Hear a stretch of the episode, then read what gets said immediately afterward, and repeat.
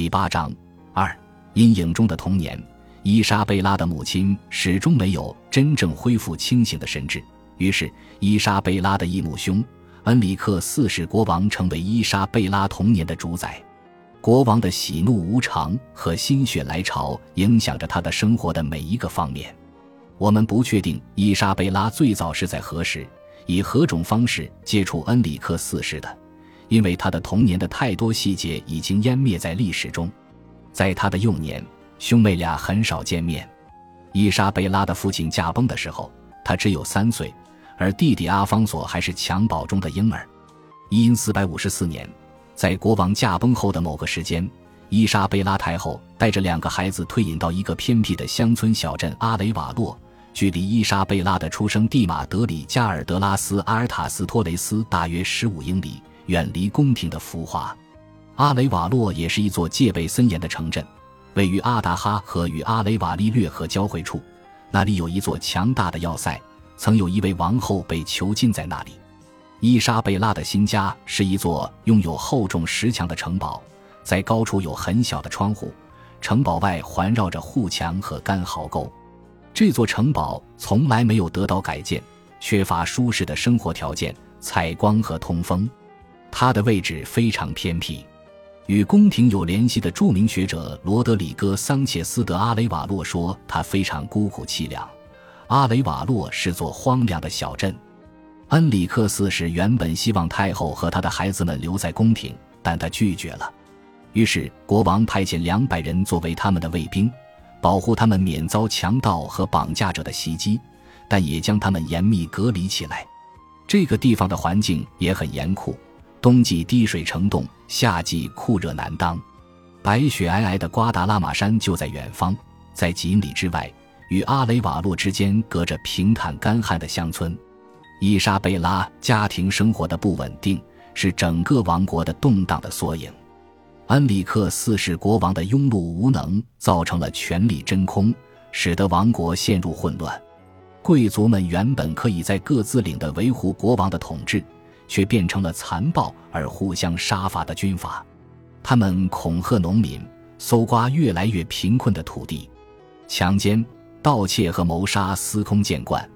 社会发生这样的瓦解，是因为伊莎贝拉幼年的伊比利亚半岛分裂为多个互相仇视的国家。伊莎贝拉的家园，卡斯蒂利亚与莱昂王国，占据着今天的西班牙的北部和中部。葡萄牙人占据着半岛西侧边缘的土地，直接面向大西洋。伊比利亚东部的几个王国——巴伦西亚、阿拉贡和加泰罗尼亚——结成了一个紧张的、不稳定的联邦，并通过联姻与纳瓦拉绑在一起。这些国家都面向东方，朝向地中海。摩尔人的格拉纳达王国横跨西班牙南部，从直布罗陀一直延伸到阿尔梅里亚港。控制着与非洲隔海相望的地中海沿岸，半岛没有中央权威，一片混乱。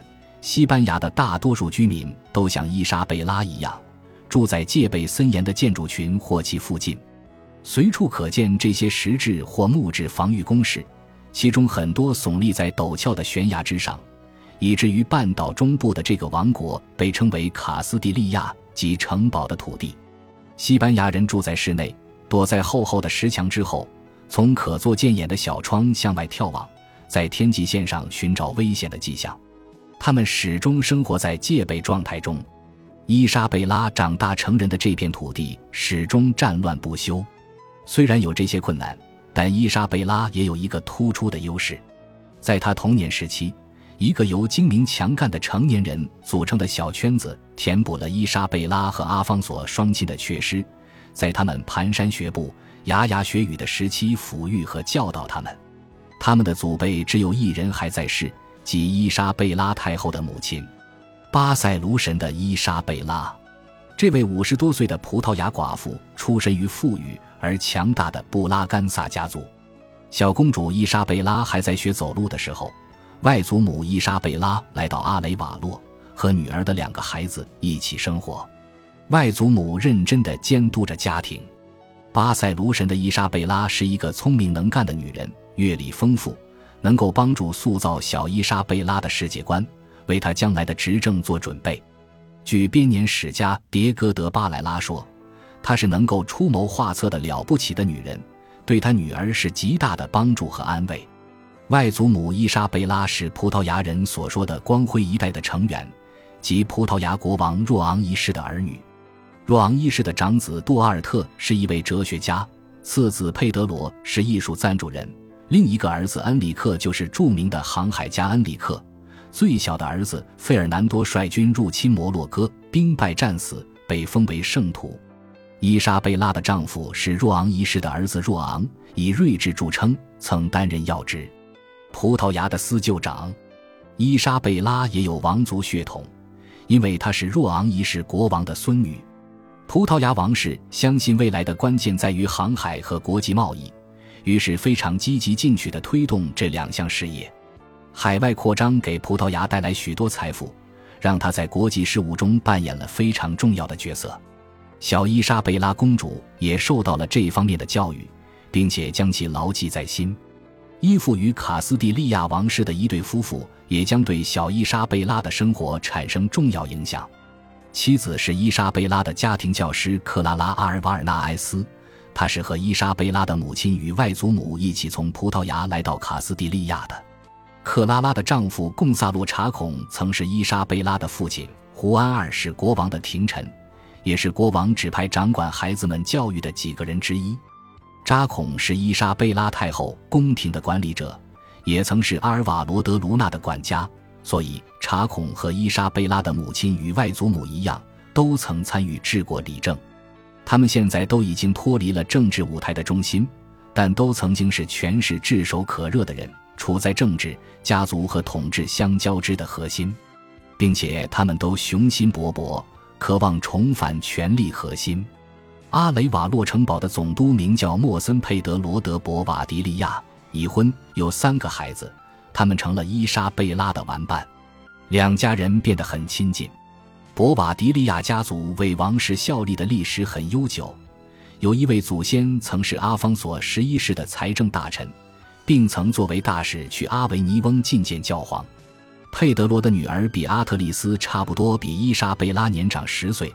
扮演起了小公主的姐姐的角色，她秀气漂亮，能言善辩，聪明机敏，成了伊莎贝拉最忠实的伙伴和可以吐露心迹的密友。这两个女人从平平淡淡的开端，一直崛起到成为西班牙的主宰。比阿特丽斯不仅仅是一位朋友，她是一个非常高明的盟友和策略家，擅长缔结联盟和拉拢新朋友。